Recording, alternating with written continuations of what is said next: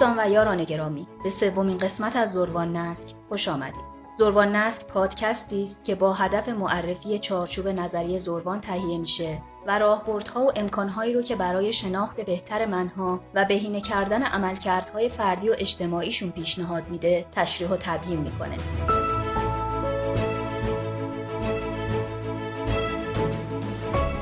در این برنامه ها در خلال گفتگو با دکتر شروین وکیلی نویسنده و جامعه شناس و پایه‌گذار نظریه زروان سعی می کنیم شما رو با زیربنای کلی این نظریه و نوع نگاهش به موضوعات گوناگون زندگی فردی و اجتماعی انسانها آشنا کنیم. و همینطور با راهکارهایی که به کمک می‌کنه دیدی واقعیتر و ملموستر به جهان اطرافمون و حوادث و اتفاقات اون داشته باشیم. همچنین برای آشنایی بیشتر با مفاهیم مطرح شده در این دیدگاه کتاب هایی که در چارچوب نظریه زربان نوشته شدن رو خدمتتون معرفی می‌کنیم.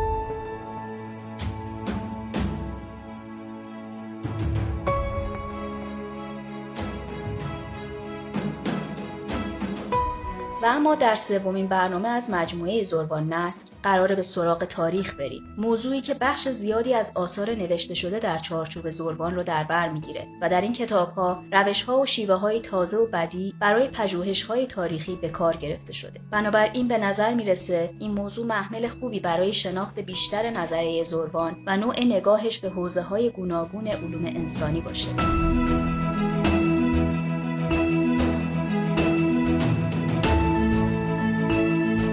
اما به عنوان مقدمه بحث و برای ورود به موضوع اولین سوالم از دکتر شروین وکیلی به روش شناسی پژوهش های تاریخی به طور کلی در ایران مربوط میشه. از نظر شما چارچوب ها و روش هایی که امروزه برای بررسی های تاریخی و تاریخ نگاری در کشورمون استفاده میشن بر چه مبنایی شکل گرفتن؟ و چقدر برای پیشبرد اهداف پژوهشی مؤثر و مفیدن؟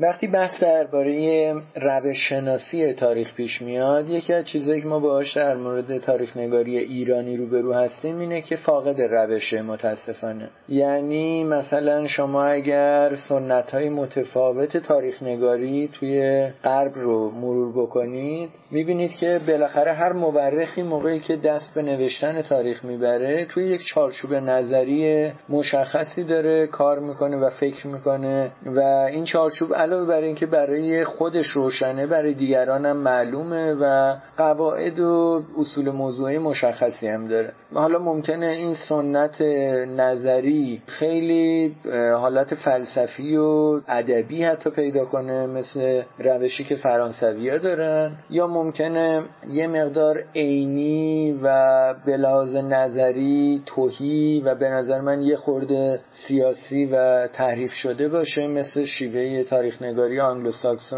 یا ممکنه یه چارچوب فلسفی محکمی پشتش باشه و یه روش شناسی خیلی غنی و منظمی داشته باشه که به نظر من توی دنیای مدرن آلمان ها در این مورد از بقیه خیلی مشخص پیش هستن. منتها به هر صورت تو هر کدوم از این چارچوب و هر کدوم از این زیر سیستم های مدرنیته شما وقتی نگاه می‌کنید می‌بینید که مورخان هم برای خودشون معلومه دارن از چی در چه چارچوبی حرف می‌زنن هم برای دیگران. معمولا خب مورخان مدرن اروپایی در مورد اروپای مدرن دارن صحبت می‌کنن. یعنی از چشمانداز اینجا و اکنون خودشون دارن به دنیا نگاه می‌کنن و این یه موضوعیه که میشه نقدش کرد. من اتفاقا منتقد این ماجرا هستم. یعنی معتقدم چشماندازی که اروپاییان طی دو قرن گذشته داشتن و خیلی تاریخهایی که نوشتن وابسته بوده به این نظرگاه. این به کار همه جا نمیاد. یعنی مثلا تاریخ خودمون ما بر مبنای اون چشم چشمانداز اگر بخوایم بنویسیم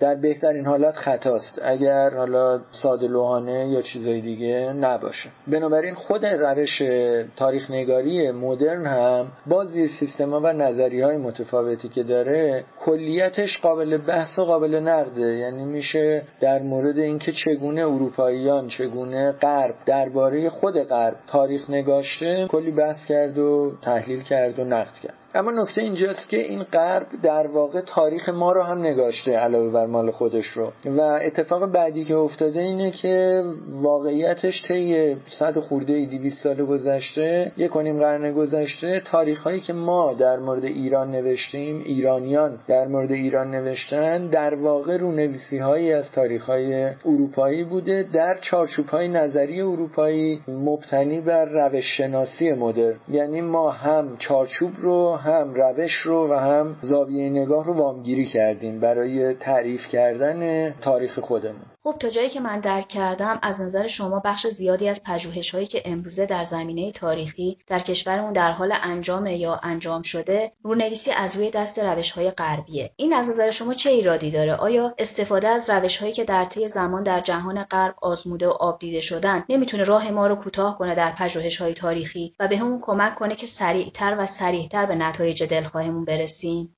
خب این چیزی که الان برای شما تعریف کردم به مشکلات خیلی جدی منتهی میشه. یکیش این که اصلا ما سنت تاریخ نگاری داریم خودمون. اصلا ما در واقع اولین تاریخ ها رو تو ایران شروع کردن به نوشتن. یکی از چیزهایی که خیلی این طرف اون طرف به گوش می‌رسه و نشون دهنده نادانی مالا گاهی وقتا قرض و مرض منتها معمولا نشون دهنده نادانی و بیسوادی گوینده است. این تصوری که ایرانیان تاریخ نداشتن و با تاریخ بیگانه بودن و یه فرهنگ تاریخ گریزی دارن. اصلا اینطور نیست. یعنی شما کافیه برین با ساده ترین مردم تو توده مردم با هر کی دلتون می‌خواد. نیم ساعت بشینید صحبت کنید می‌بینید که یک خاطره تاریخی تمدنی. توی کله همه آدما هست و کافیه یه خورده دست بذارید روش تا احضار بشه بیرون بیاد و معناش رو بتونید استخراج کنید. بنابراین وقتی داریم در مورد تاریخ نگاری حرف می‌زنیم اینم باید توجه کنیم که ما اصلا یه تاریخ نگاری ایرانی داریم ابتدا به ساکن.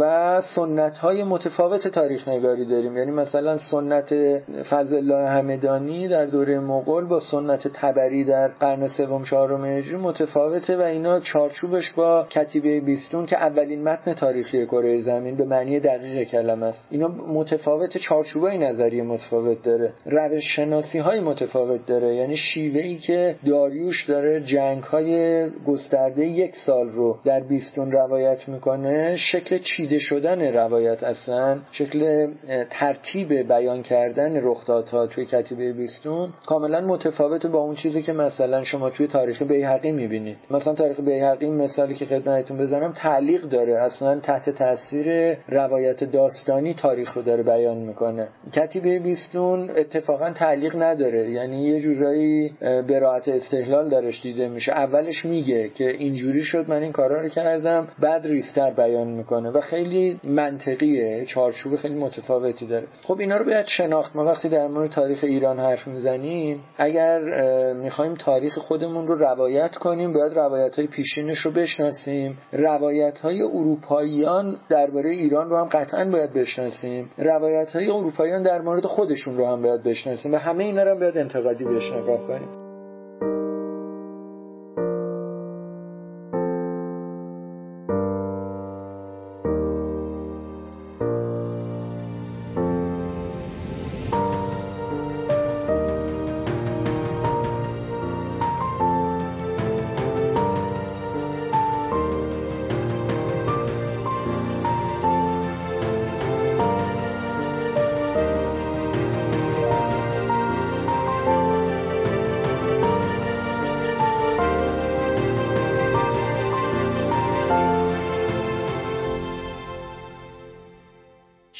تاکید زیادی دارید روی مطالعه تاریخ مکتوب ایران. از نظر شما مهمترین دستاوردهای خواندن آثار متقدم تاریخ نگاری ایرانی و به قول شما نگاه کردن به روش شناسی و چارچوب نظری اونها چیه؟ به نظر شما مطالعه این آثار چه نتایج و دستاوردهایی برای علاقمندان تاریخ و همینطور پژوهشگران و محققان داره؟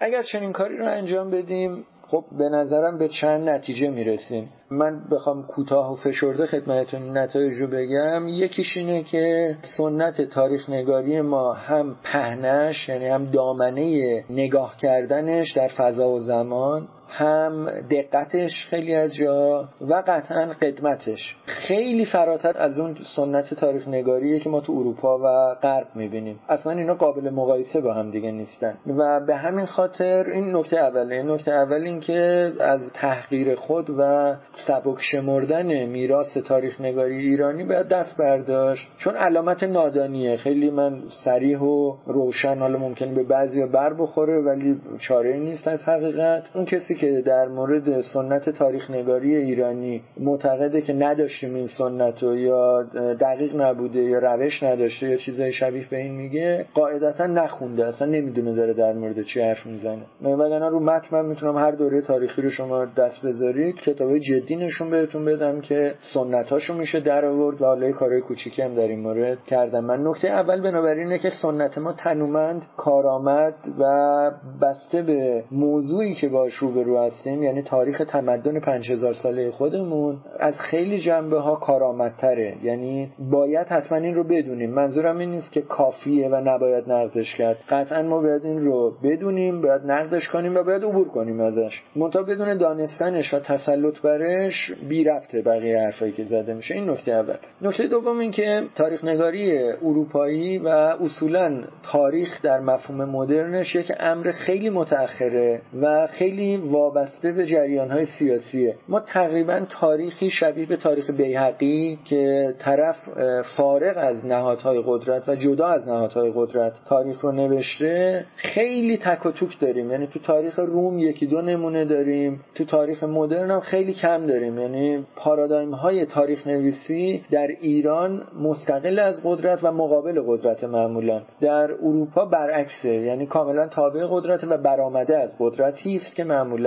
استعماری است شما تو ایران از فضل الله نگاه کنید که تاریخ جهانگشایان مغول رو داره میگه ولی اصلا نظرگاهش ایرانیه. اصلا انگار نه انگار که اون حاکمی که ایلخانی که نشسته مغول نگاه کنید به بیهقی که انتقادی نگاهش در مورد عصر غزنوی. نگاه کنید به شاهنامه که اصلا ضد سرمشق نظری سیاسی دوران خودشه. و اینا تاریخ های اصلی ما هستن. می‌تونید ادامه بدین. بیاین جلو تا مخبر و سلطنه و اینها هم دوران جدید هم همینطوره. بنابراین پیوند با قدرت دومین تفاوت مهمه تاریخ نگاری ما و اروپایی است و خب این مهمه چون که ما ضرورت داره روپای خودمون وایسیم و تاریخ هایی که داریم در مورد ایران و وامگیری شده از چارچوب های مدرن اینا به شدت تحت تاثیر جریان های استعماری است.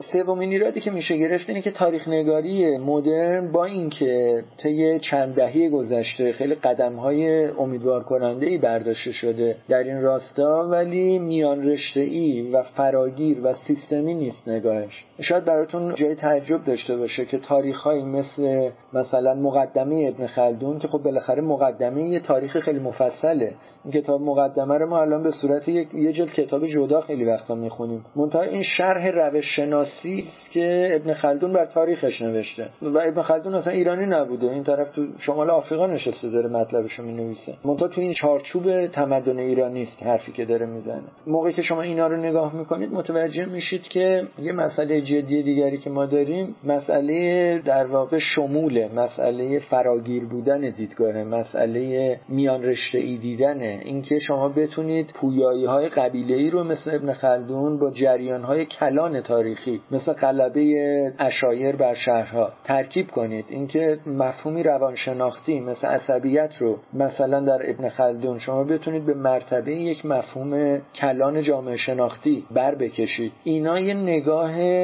جامعه فراگیری می‌خواد. من منظورم این نیست که مقدمه ابن خلدون در سرمشق سیستمی نوشته شده. منتها می‌خوام بگم که جوانه ها و پرسش های کلیدی که منتهی به نگرش سیستمی شده اونجا هم هست و جاهای دیگه هم شما این رو می‌بینید ما به روی کرده سیستمی به گمان من نیاز داریم برای نگارش تاریخ ایران در اینجا و اکنون خودمون و تلاش خود منم در این راستا بوده تعداد زیادی از کتابهایی که شما نوشتید مربوط به تاریخ ایران به خصوص تاریخ پیش از اسلام هستند. نوع نگاه شما به این موضوع آیا متفاوت از اون چیزی بوده که معمولا در کتابهای تاریخی به چشم می‌خوره؟ آیا این کتابها رو با روش شناسی تازه و بر اساس نگرش خاصی نوشتید؟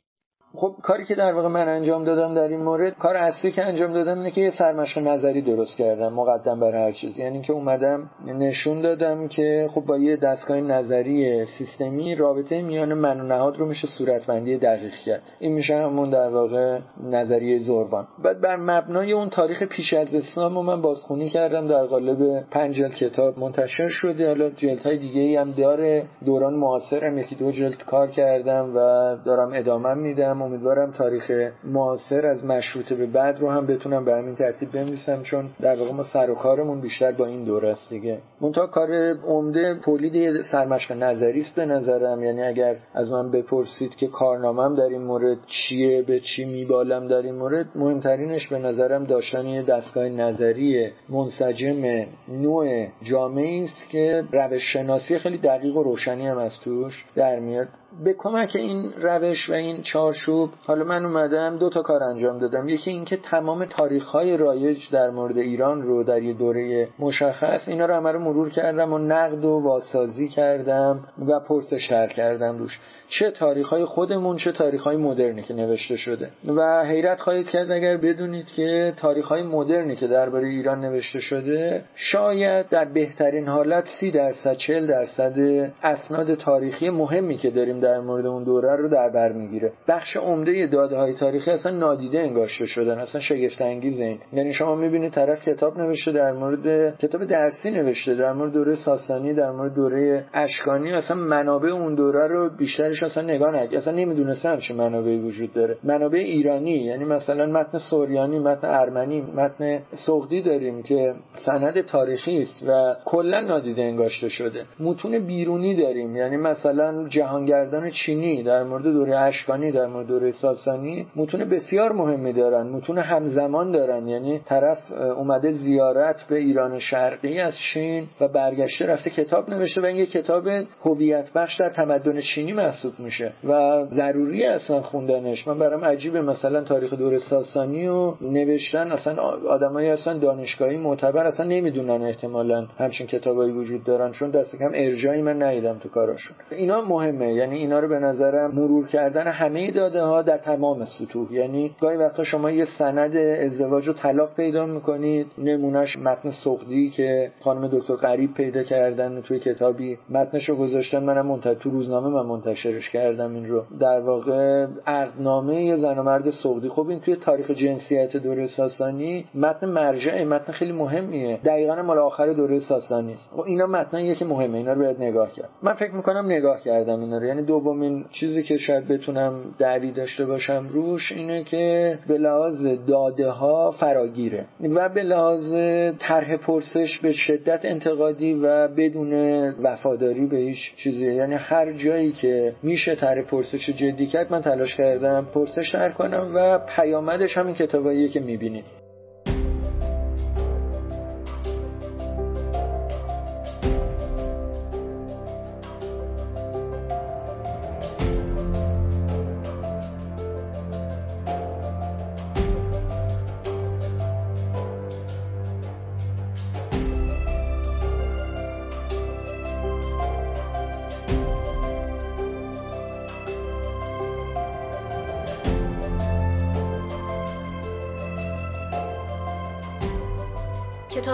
در حوزه پژوهش های تاریخی نوشته میشن معمولا مخاطب های خاصی دارند به خصوص کتاب هایی که پیشپرس های ذهنی مخاطبان رو به هم می‌زنند و داده های تازه و گاهی خلاف آمد عادت به قول معروف ارائه می‌کنن.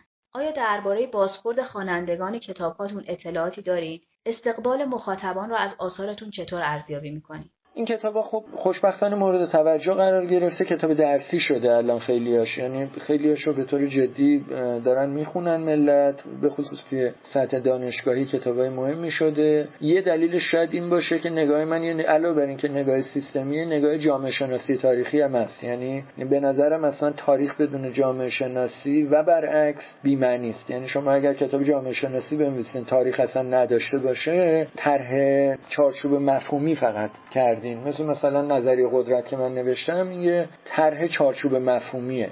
شما باید اینو بیارین روی زمین. یعنی مثلا توی داریوش دادگر توی کوروش رهایی بخشه که مفهوم قدرت رو شما به اون شکلی که تعریف شده توی نظریه قدرت می‌بینید روی زمین باید این تعریف بشه. این کار من فکر می‌کنم انجام دادم. یعنی فکر می‌کنم این نگاه توی کتاب ها رخ داده. خب استقبالم شده ازش. یعنی واقعیت رو بخواین من اینو خوب یادمه که اولین بار که قرار بود کتاب اسطوره معجزه یونانی منتشر بشه ناشرش. اون موقعی که کتاب من بردم براش گفت خب نظر چیه؟ فکر می‌کنی چقدر بخونن این کتاب رو؟ گفتم والا اصلا من فکر نمی‌کنم خیلی کسی بخونه.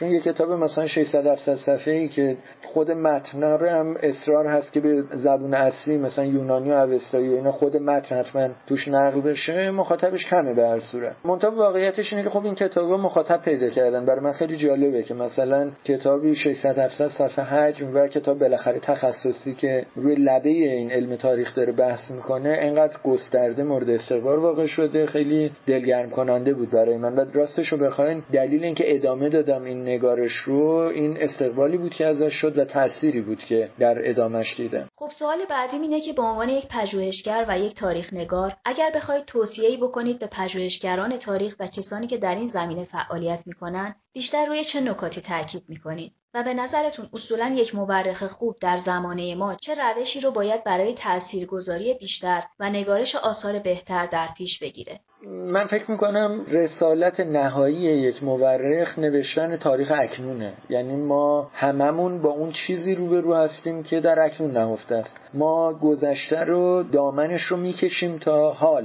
برای اینکه معنادار می‌کنه اکنون ما رو و برای اینکه جابجا می‌کنه خطوط قدرت رو مرزبندی ها رو هویت ها رو دستکاری می‌کنه. خود فوکویاما فرانسیس فوکویاما مشهور که یه موقعی ستایشگر تمدن مدرن بود و فکر می‌کرد دیگه تموم شده یک استیلای جهانی یک ایدئولوژی برتری ختم شده و به نتیجه رسیده. کتاب آخرش اگه شما نگاه کنید کتاب هویتش آیدنتیتی اونجا بحثی که داره می‌کنه اینه که هویت تعیین کننده است هویت ها متکثره. و ما مهمترین خزانه هویت اینو به جرئت بهتون بگم که در سطح جهانی بین همه تمدن ما ایرانیا غنیترین خزانه تمدن رو داریم. قویترین خزانه تمدنی هویت رو داریم. و هویت برگ برنده است. یعنی هر کسی هویت داره در جهان آینده نیرومند خواهد بود. و برای اینه که جل می‌کنن هویت و برای اینه که دروغ بافته میشه به هویت. و ما احتمالا تنها تمدنی هستیم که نیازی به دروغ نداریم در این مورد. و این خیلی ارزشمند و خیلی مهمه. منتها باید اون تاریخ رو درست احضار کنیم تا این اقتدار هویت راستین به کرسی بشینه. وگرنه یک امر فراموش شده همچنان که الان قرنهاست این چنینه. بنابراین آره من فکر می‌کنم اکنون مسئله اصلی همه ماست و به همین خاطر خب روی تاریخ معاصرم دارم کارایی می‌کنم. حالا به طور مشخص درباره ورود مدرنیته به ایران یعنی دوره مشروطه. از دوره ناصری در واقع تا دوره مشروطه و بعد تغییر سلطنت اینا رو همه رو دارم یه کارایی روش انجام میدم. سال هاست و احتمالا سالهای دیگری هم طول بکشه تا بخواد از آب و گل در بیاد. ولی این کاریه که بالاخره از دستمون برمیاد دیگه. علاوه بر کتابهایی که در حوزه مطالعات تاریخی نوشتید و یقینا برای تحقیق و نگارش هر کدومشون زمان زیادی صرف شده آیا فعالیت های اجتماعی هم در زمینه مطالعات تاریخی داشتید و دارید؟ منظورم بیشتر کارهای پژوهشی جمعی و گروهی است که دیگران هم بتونن در اونها فعالیت داشته باشن و حضور پیدا کنن.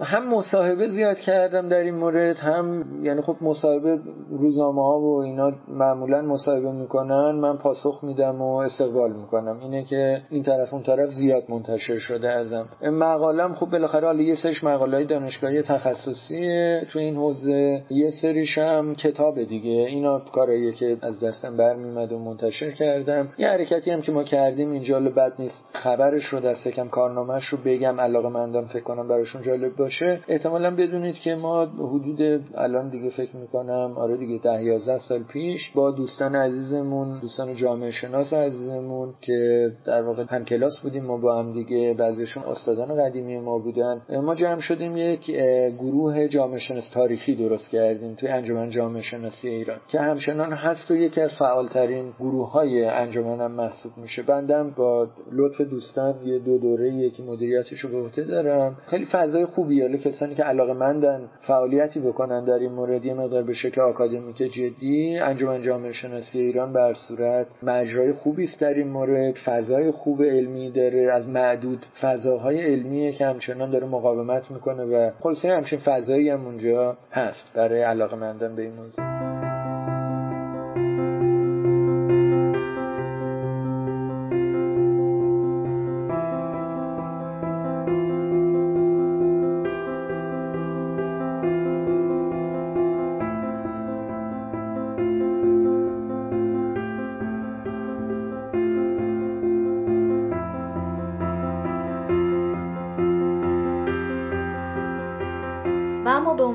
آخرین سوال می‌خوام در مورد موضوعی صحبت کنیم که این روزها حرف زدن در موردش خیلی مرسوم و معموله و اون هم این که ما امسال وارد آخرین سال قرن شدیم و در واقع این روزها بسیاری از مردم ایران کارنامه 100 ساله تاریخ و رویدادهای تاریخی و اجتماعیشون رو بازخوانی و ارزیابی می‌کنن. برای این بازخوانی و ارزیابی شما چه توصیه‌ای دارید؟ به نظر شما چطور باید به این 100 سال نگاه کرد؟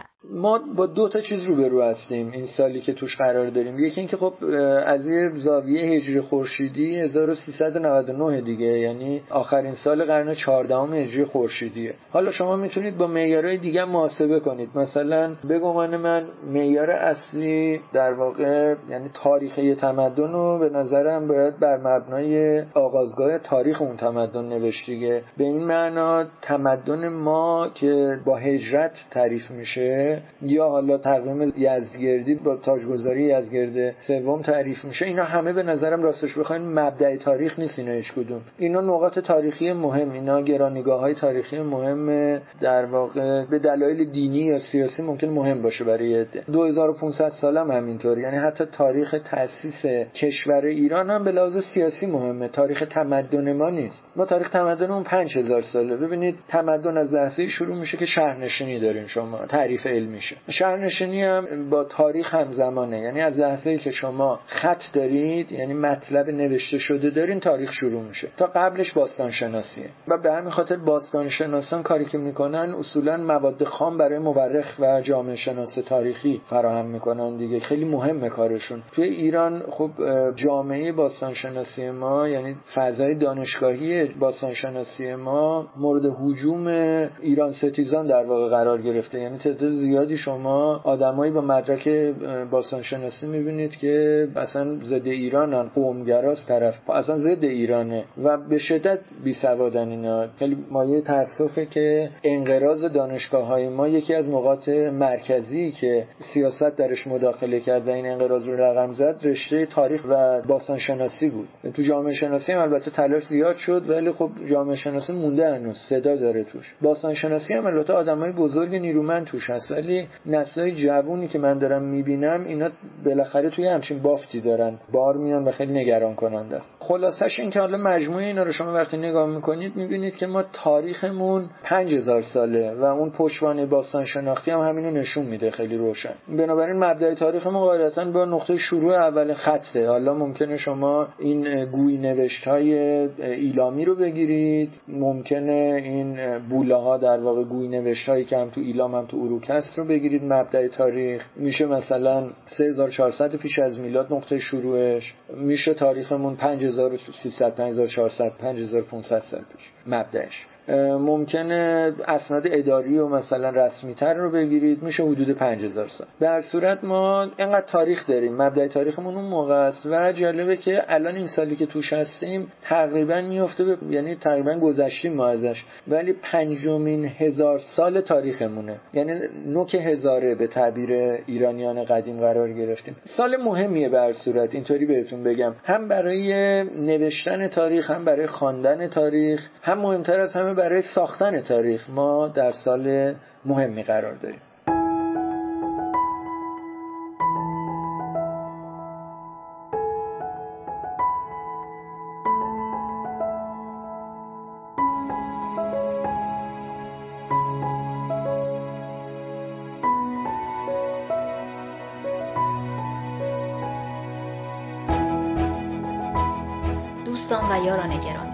آنچه شنیدید سومین قسمت از زربان نسل بود پادکستی که با معرفی چارچوب نظریه زربان تلاش می‌کنه دیدگاهی تازه برای نگریستن به انسان، جهان و رویدادهای مربوط به اونها رو به شما ارائه کنه. امیدوارم در برنامه های آینده هم همراه ما باشید تا بتونیم زوایای بیشتری از این نظریه رو برای شما تشریح و تقدیم کنیم. تا قرار بعد برقرار باشید.